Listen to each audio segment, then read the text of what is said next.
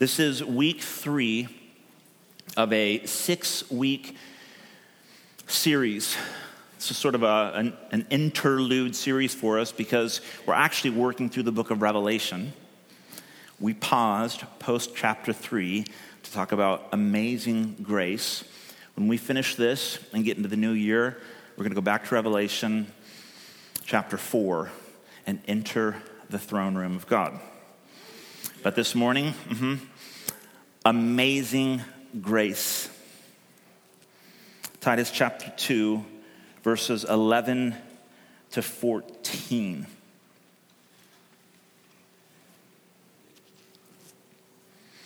For the grace of God has appeared, bringing salvation for all people, training us to renounce ungodliness and worldly passions and to live self controlled, upright, and godly lives in the present age, waiting for our blessed hope, the appearing of the glory of our great God and Savior, Jesus Christ, who gave himself for us to redeem us from all lawlessness and to purify for himself a people for his own possession who are zealous for good works.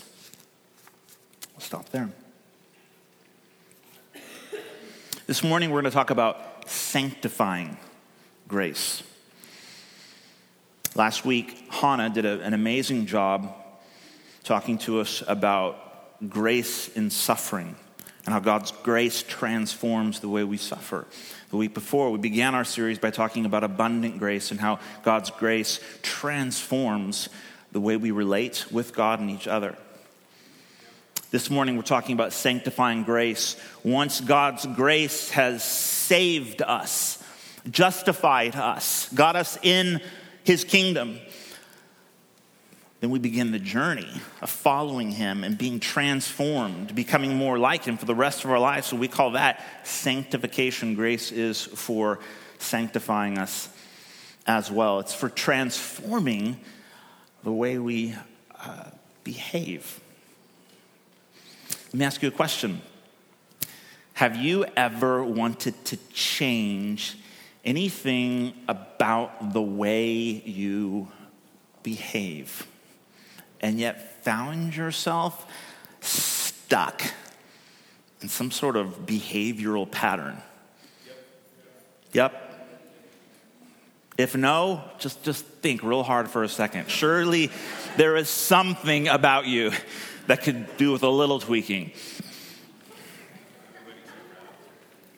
So this is a big question. I mean, I honestly, come on. I think everyone, yeah, wants to change. Um, we all want to to grow, to mature, uh, to become better people, become to become better humans. And this is a big part of, of, of the journey of following Jesus. He comes to rescue us from our sins. And this is, this is a cosmic, this is an eternal thing. And yet, he doesn't just sort of save us and then take off and say, Good luck, see you in heaven. No, he, he gives us grace to justify us and to also begin sanctifying us. God's grace trains us to renounce old ways of living, lawlessness, godlessness, worldly passions, to put it one way, so that we might live differently, that we might be transformed to become more like Jesus, to become more like the humans that God created us to be in the first place. And that's, that's wonderful. I think you could potentially view it in a way that, oh, but I thought God loved me just the way that I am. Yes, absolutely.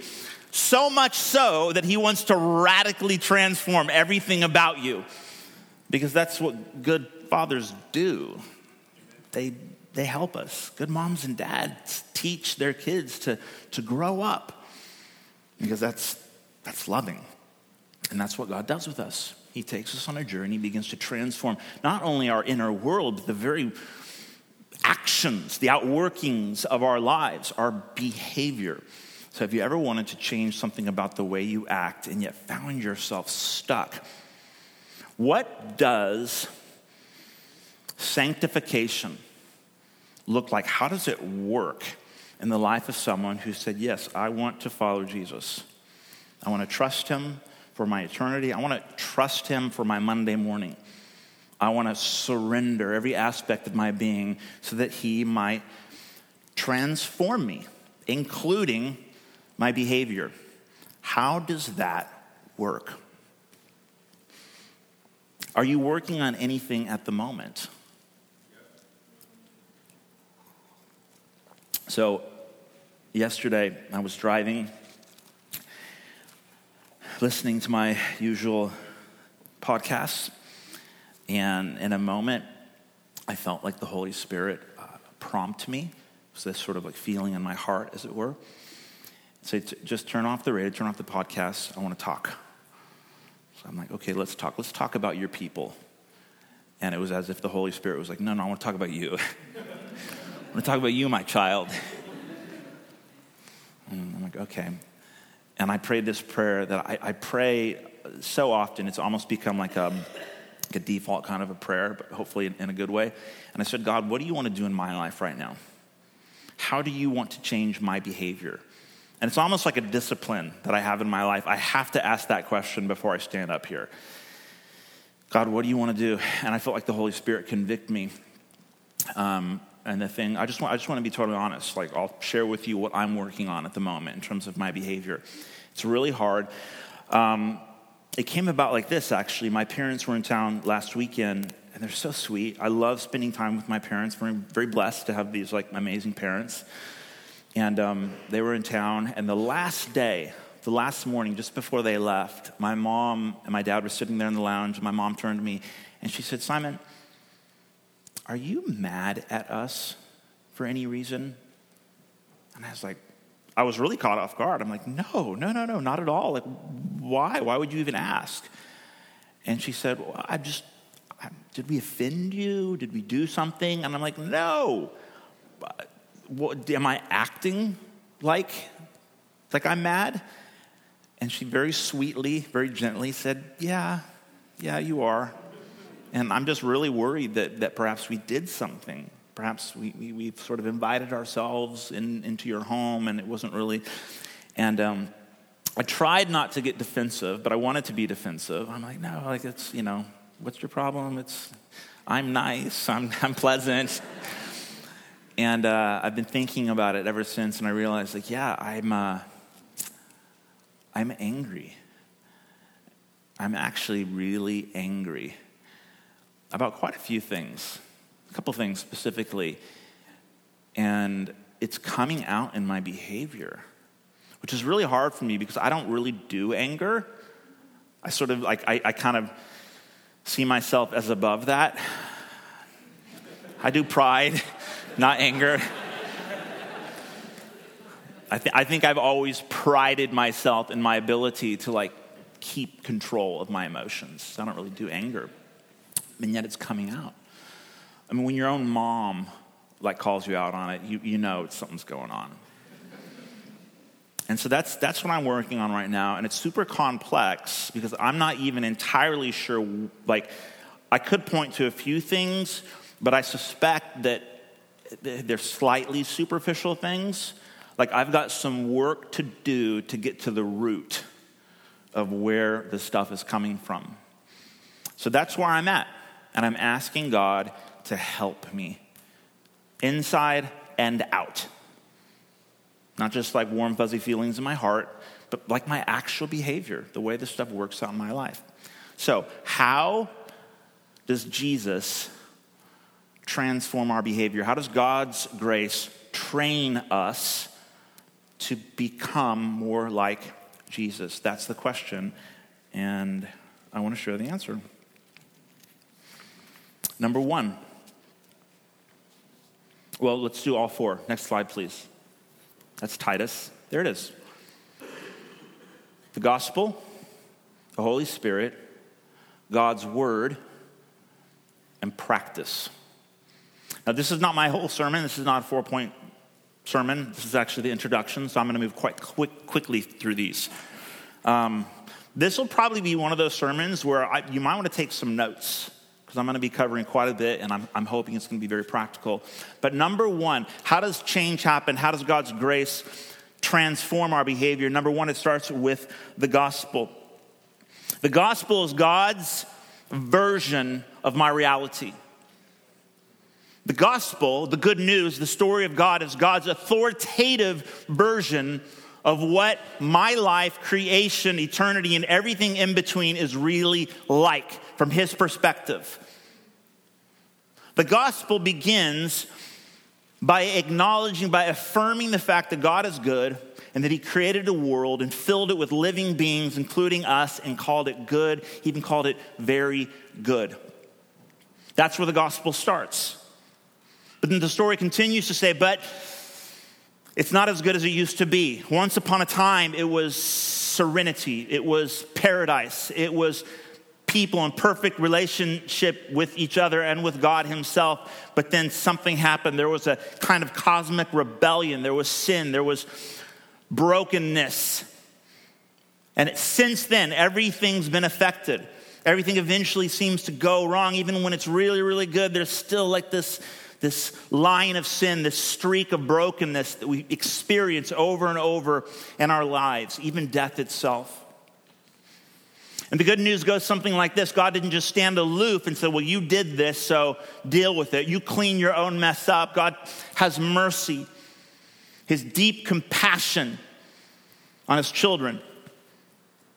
And instead of standing aloof, He comes down, He condescends, He enters into the mess and he dies for us.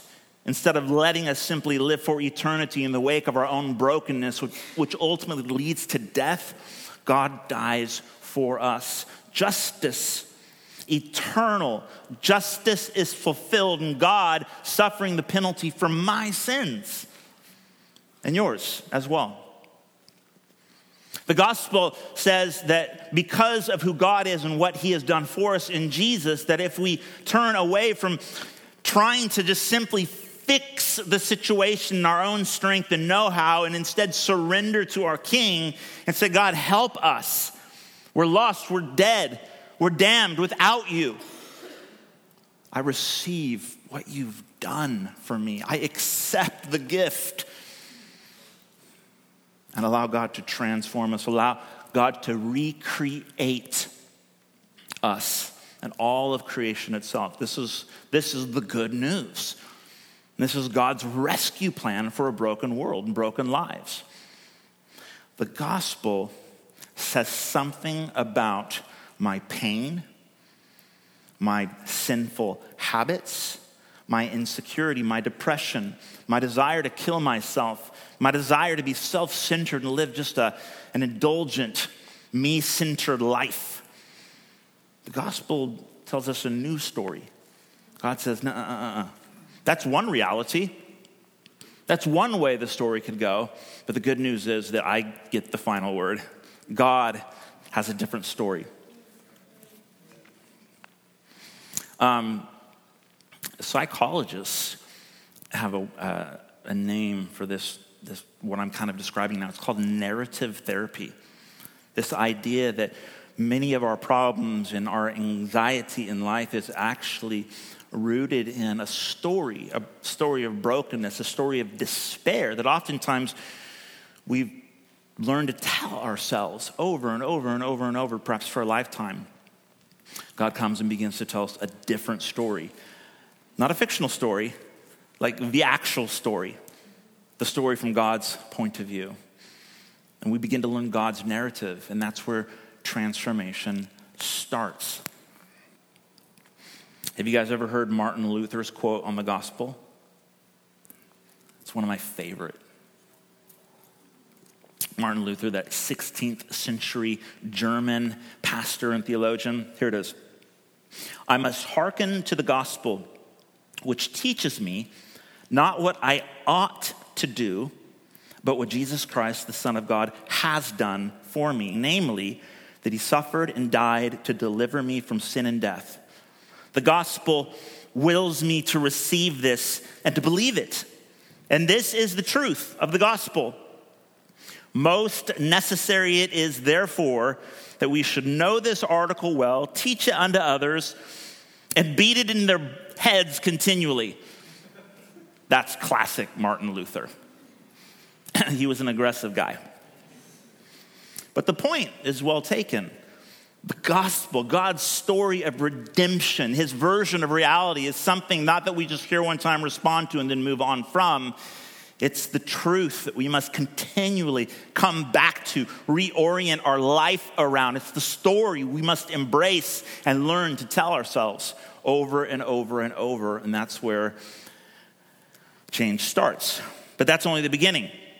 Because unless the very Spirit of God takes the story, story of God and makes it a reality in our hearts, it's only ever just an idea.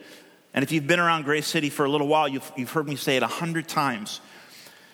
Jesus didn't come just to give us a new philosophy, worldview, spirituality, teaching, religion, etc.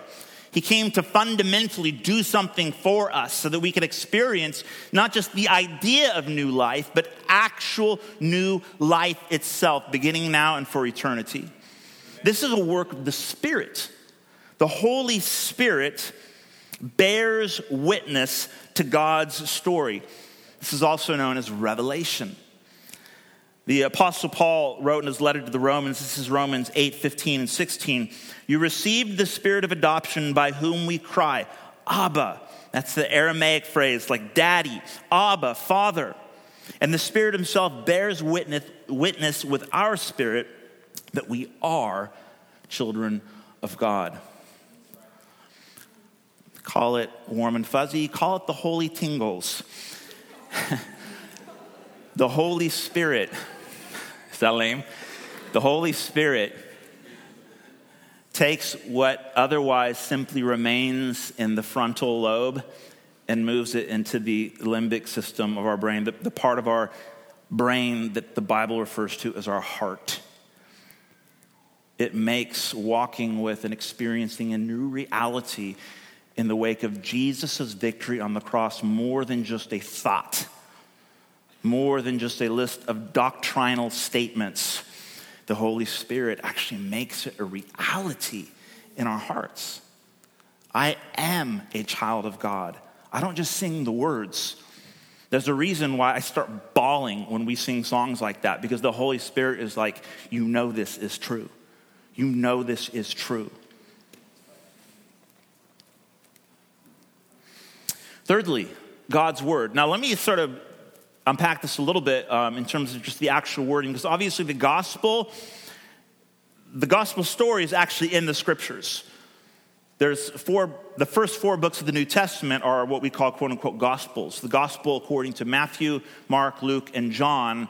And as you read the gospels, you find the gospel embedded in the gospels, if that makes sense.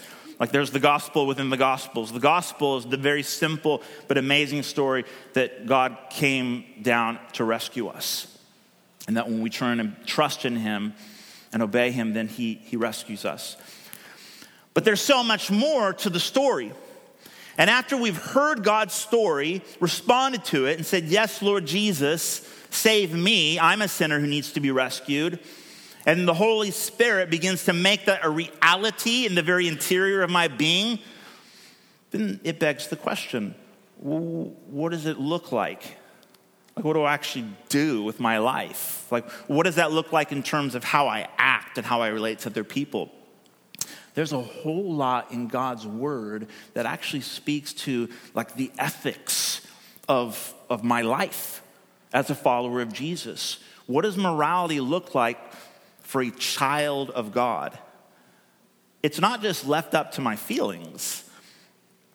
The Bible is like packed full of stories and, yes, even propositional truth about what it looks like to live out my new identity as a child of God. Um, this is what Paul's referring to in his letter to the Philippians. This is Philippians chapter 2, verse 12, when he says, Work out your salvation. There's an outworking of salvation. It's not just this, this thing that happens on the inside of us. This is exactly what we're talking about. So the Bible exhorts me to act upon or behave according to my new identity in Jesus Christ. God's word, in this respect, exhort, exhorts me, encourages me, commands me to act like who I am. And fourthly, I practice. I practice. I practice for the rest of my life living out my new identity. Philippians 4 9, Paul continues in that same letter.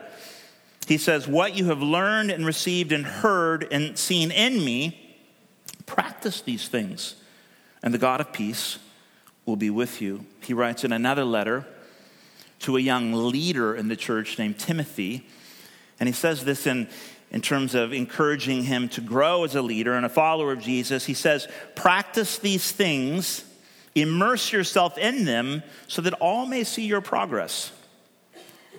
And so there's a very practical element to changing in a way that actually reflects the new identity that I have been given. As I've heard and responded to the Gospels, the very Spirit of Christ Himself is now doing a supernatural work in my inner being. As I'm devouring God's Word, looking for direction as God's word is exhorting me to like live a particular way that aligns with my new identity, I practice these things. It's not magic, supernatural, but it's very practical. I practice living out my new identity in Jesus. God's grace trains me to live a new life. Simple, right? Any questions? Done, let's pray. if only. If only, doesn't, this, doesn't that just sound so simple? No, not really. Like, no, you lost me at the gospel. I, I think it is kind of simple, but it's, it's like the, the, the most simple and beautiful things in life. It is never that simple. It's like, it's like loving my, my wonderful, beautiful wife. It's not complicated. I fell in love with her. I love her. I married her. Super complicated. and I'm sure I, we're not the exception, okay? I know we're not the exception. Love is simple and so wonderfully complicated. And so is this. What happens if we get the sequence turned around? I want to transition a little bit now. We won't take too long, but there's two things that we need to think about sequence and then something that I call sacramental practices. What if we get the sequence of these things wrong? So, gospel, Holy Spirit, God's word practice. You could say good news, power, God's word practice, GPGP. There you go. What if we get the order wrong? What if we what if we sort of skip over the story of God, the Holy Spirit actually empowering us, making the story reality in our own hearts, and just skip right to the moral exhortation and the practice. Have you ever tried that? Have you ever forgotten about the gospel? There's like a whole book in the New Testament called Galatians all about this where those who started out realizing like it is by God's grace that any of this is real or even works. But somehow along the way, they, they forgot, I guess. Maybe their pride began to get the best of them. They thought, well, no, no, no, grace got us in, but now it's, you know, we'll, we'll, sort, it, we'll sort it out. I will sort myself out. What happens when we get the sequence of these things wrong? Well, I would suggest at least two things two, uh, two opposite sort of uh, outcomes. Number one, you, you probably heard the gospel. You've maybe had some sort of emotional experience that could very well have been the Holy Spirit. But if you forget those things or you simply brushed over those things and go right to actually like living out the moral exhortation found in God's word and practicing that, either you get really good at it And you begin to get this slightly self righteous attitude that, like, man, I, have got religion on lock. I'm, I'm good at this morality stuff. Church attendance is stellar. I give. I stop cussing. I don't smoke. And you can begin to almost get this sense of moral superiority. And you begin to look around at the people around you who are struggling, who aren't getting it, who, who aren't doing what you're doing. You begin to think, like, well, what is your problem? This is the mistake that I made. I don't have time to go into it. I have done this. I have done this. I will be the first to confess. Like, what is your problem? I'm not struggling with this particular sin anymore. What is your problem? And you can begin to get this sense of, like, well, I'm really good at biblical morality. Therefore, I must, I must know something that you don't, or I must be better or holier than thou. It's, it's, uh, it stinks. It's what the world doesn't need any more of. Conversely, conversely, if we brush over the gospel and the Holy Spirit and simply focus on living a moral or a biblical life and practicing that, you could be more like me and just find out that you're rubbish at it. Like you're way better at sinning. the kind of sin that we normally call sin. Okay, hypocrisy and self righteousness is also totally sinful. It just looks like godliness. You could find that, like, this whole, like, being good and following Jesus is super hard and you're terrible at faking it. And so you end up just feeling disillusioned and you're like, dude, I tried the Christianity thing. It didn't work. I'm still stuck. I don't feel any different. I'm certainly not acting any different. And you could end up coming to the conclusion that Jesus doesn't really work. His grace isn't really sufficient because I tried it and it didn't work. Maybe. Who am I to say that you, you know, I don't know. Maybe you did. I would argue that you didn't. I would say, can we talk about the gospel? What do you know about your identity in Christ? How do you see that? How do you understand that? I regularly have conversations with people who say, I'm a Christian. I grew up in church. I've been a Christian my whole life. And I say, cool, let's talk about that and they don't really actually even understand what it means to be a new creation in Christ Jesus. That's highly problematic. That can end up in self righteousness or utter disillusionment. Neither one's super good. So, sequence matters. We don't ever graduate from the gospel. We don't ever stop needing more of the Holy Spirit. I love what the Apostle Paul says about the Spirit. He says, Don't get drunk with alcohol, don't get drunk with wine, get drunk with the Spirit of God. That means keep drinking, keep drinking every day. More living water, please. No, I had some yesterday. Keep drinking. Yesterday's living water isn't sufficient for today, it's more than enough. You got to keep getting filled. You must be being filled every day. We need more Holy Spirit all the time. And if you're like, oh, that's not theologically correct, whatever, get over it. I know theologically correct, all right? And I also know that I need more of the Spirit every day. Okay, let's talk about sacramental practices. Two sacraments that are most familiar to most Christians baptism and communion. It's called different things.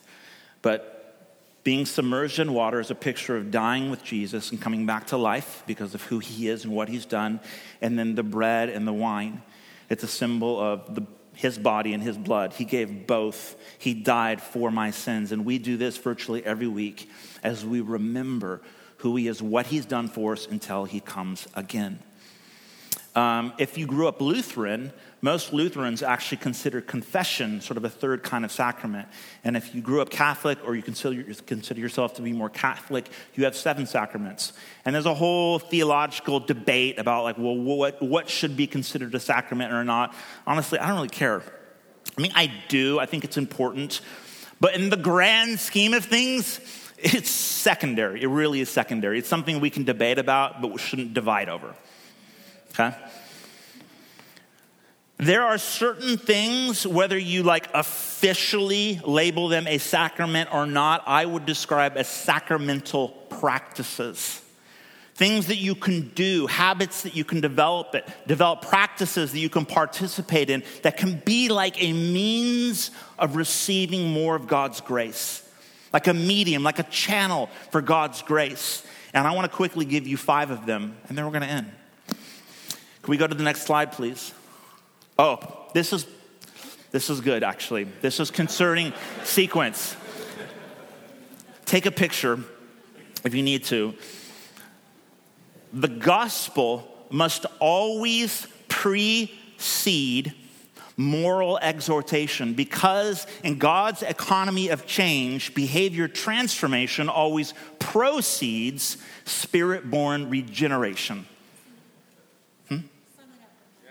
I just did sum it up. That's, that's it. That's everything I said summed up. The gospel must always come before moral exhortation. Because in God's economy of change, behavior transformation always proceeds from spirit born regeneration. It's what I described about the sequence. You can't start practicing Christ like ethics if your heart hasn't even been regenerated by the Spirit yet. Does that make sense? So you could just meditate on that one for a while. Seriously, it's this is this. Yeah, there we go. Okay. Sacramental practices. Number one, confession. Verse 12 says, renounce ungodliness and worldly passions. Renounce, elsewhere, that word is translated as deny. In fact, in most of the New Testament, that word is deny. Deny. With your own mouth, confess that this is not who I am. As a child of God, this is not what I'm meant to act like. Now, I might have certain behavioral patterns that I'm trying to break, old habits that I'm trying to get set free from, but that is not me. I confess it. I renounce it, I deny it. I am new. This is this these old sin habits, that's not me. That's not me. Confession, actually admitting, embracing with your own mouth, agreeing with God about who he says you are. It could be sin, confessing like, look, I've been doing this certain sinful thing. I feel convicted about it. I feel ashamed of it, and I want to I want to just I want the light to shine on it. I want to get it out in the open. I'm not trying to hide it. I'm not trying to cover it up. I'm certainly not trying to justify it. I want to confess it because I want more of God's grace in this area of my life. Conversely, it could be something not sin per se, but perhaps you have a shattered like sense of wholeness. Perhaps you're like like uh, insecure all the time anxiety. You get very defensive around people because you, you don't see yourself the way God sees you. You lack confidence in who God says you are. And sometimes we have to confess, God, I, I don't see myself the way you see me. When I look in the mirror, I see ugly, I see stupid, I see loser. I confess that none of those things are from you. I confess that none of those emotions are from heaven. I confess that those could very well be lies from the pit of hell. I confess that, Lord God, you are true. I confess that in Jesus, I am more than a conqueror through him who strengthens me. I confess that in Jesus, I am an adopted son or daughter of God. I confess that because of who you are and what you've done for me, I am new. I am new, and I'm not who I acted like yesterday. I'm not my sin, and I'm not even my feelings in this moment. I am who you say I am, and I confess it. Number two, verse 14 says, Jesus gave himself for us to redeem us and purify for himself a people for his own possession. Jesus suffered with a vision. The author of Hebrews said it was for the joy set before him that Jesus endured the shame of the cross. Jesus didn't deny himself, as it were, because it was just the right thing to do. Because he had a vision. He was denying himself because his father's will said that there was a joy before him. Guys, when it comes to transforming our behavior, when it comes to acting different, let me tell you something. Don't ever, ever, ever decide to stop acting one way without a vision for God's better. It's like I learned this a long time ago. I was friends with a psychologist 20 years ago. And I said, How do you counsel people to quit smoking cigarettes? And he's like, Well, number one, I don't tell them to attempt it unless they've determined first what they're giving it up for. You have to substitute it for something better. In the Bible, sin is whatever is less than God's vision for reality, God's vision for creation. Uh, think of like sexuality. God has a vision for my body. He has a vision for my body. My body is not my own, it belongs to Jesus and my wife. Amen. You're welcome.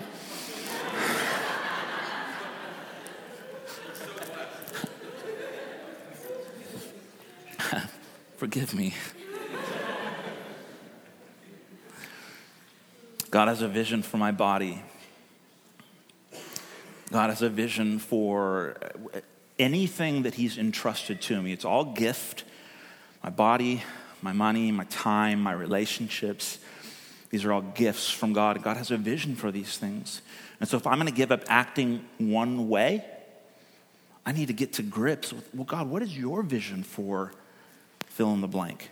What is your vision? Because I believe that you've got the very best possible vision for my life. And I'm not just letting go of one behavior, I'm dropping it so that I might more fully embrace God's best for my life. That's what glorifies God the most, and that that's what leads to maximum joy and satisfaction in my life. Three more. I'm just going to run through them real quick. Number three is curiosity the sacramental practice of curiosity. Number four is patience. And number five is friendship. Curiosity is very much connected with vision. If you have a sinful habit in your life and you hate it, and you can't figure out why, even though I hate it and I confess it, and I don't want it, I keep coming back to it. It's like a dog who, who eats up his own vomit. Like, why, why, why, why? I hate this. I don't want this. Take it away from me. And I keep coming back to it. Guys, don't just try to manage your behavior. Be curious as to why. I love what the psalmist wrote, David, King David, in Psalm 139, this beautiful prayer that he ends with by saying, Search me, O God and know my heart. Test me, know my anxious thoughts. See if there be any offensive way in me and lead me in the way everlasting. Don't just try to manage your unwanted behavior, be curious about it. Bring it to God and ask the question, why? Why do I keep acting this way? Why do I keep self destructing this way? Why do I keep sinning this way? God, won't you help untangle the knot that is my soul? Search my heart, expose my anxious thoughts, and lead me in your way. Be curious. Don't just try to stop. Ask a why.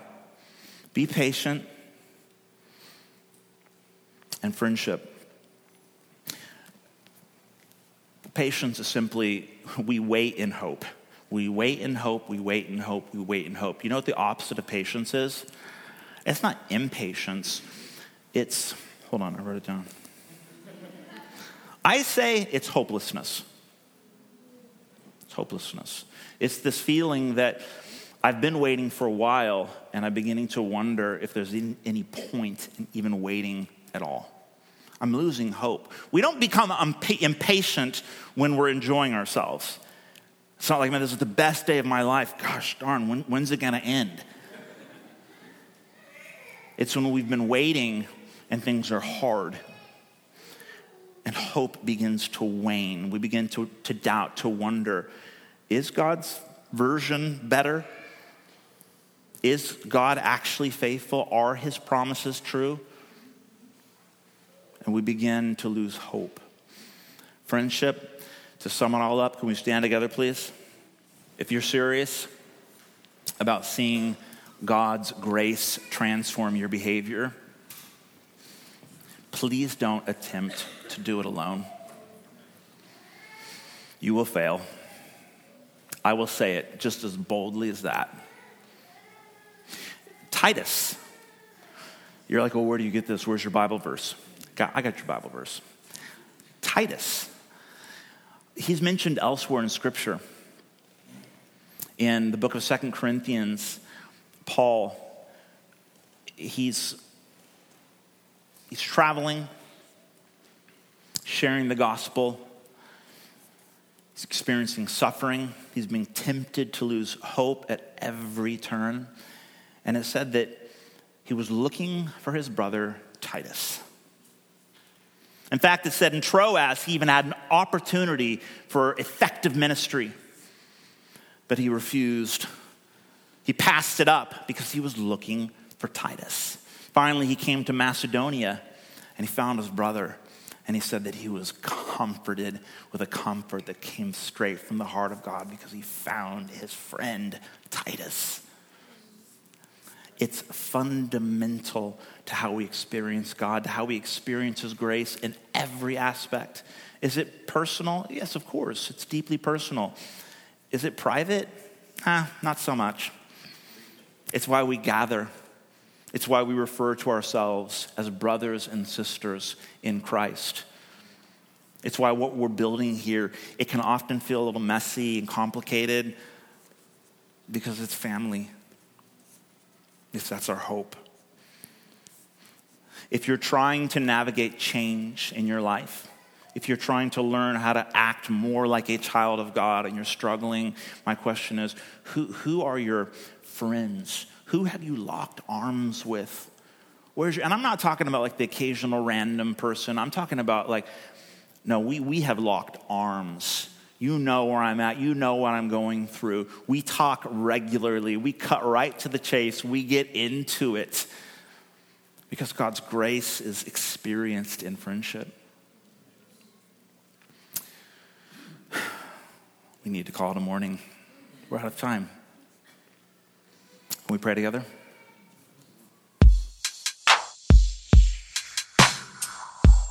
You're now listening to Grace City Portland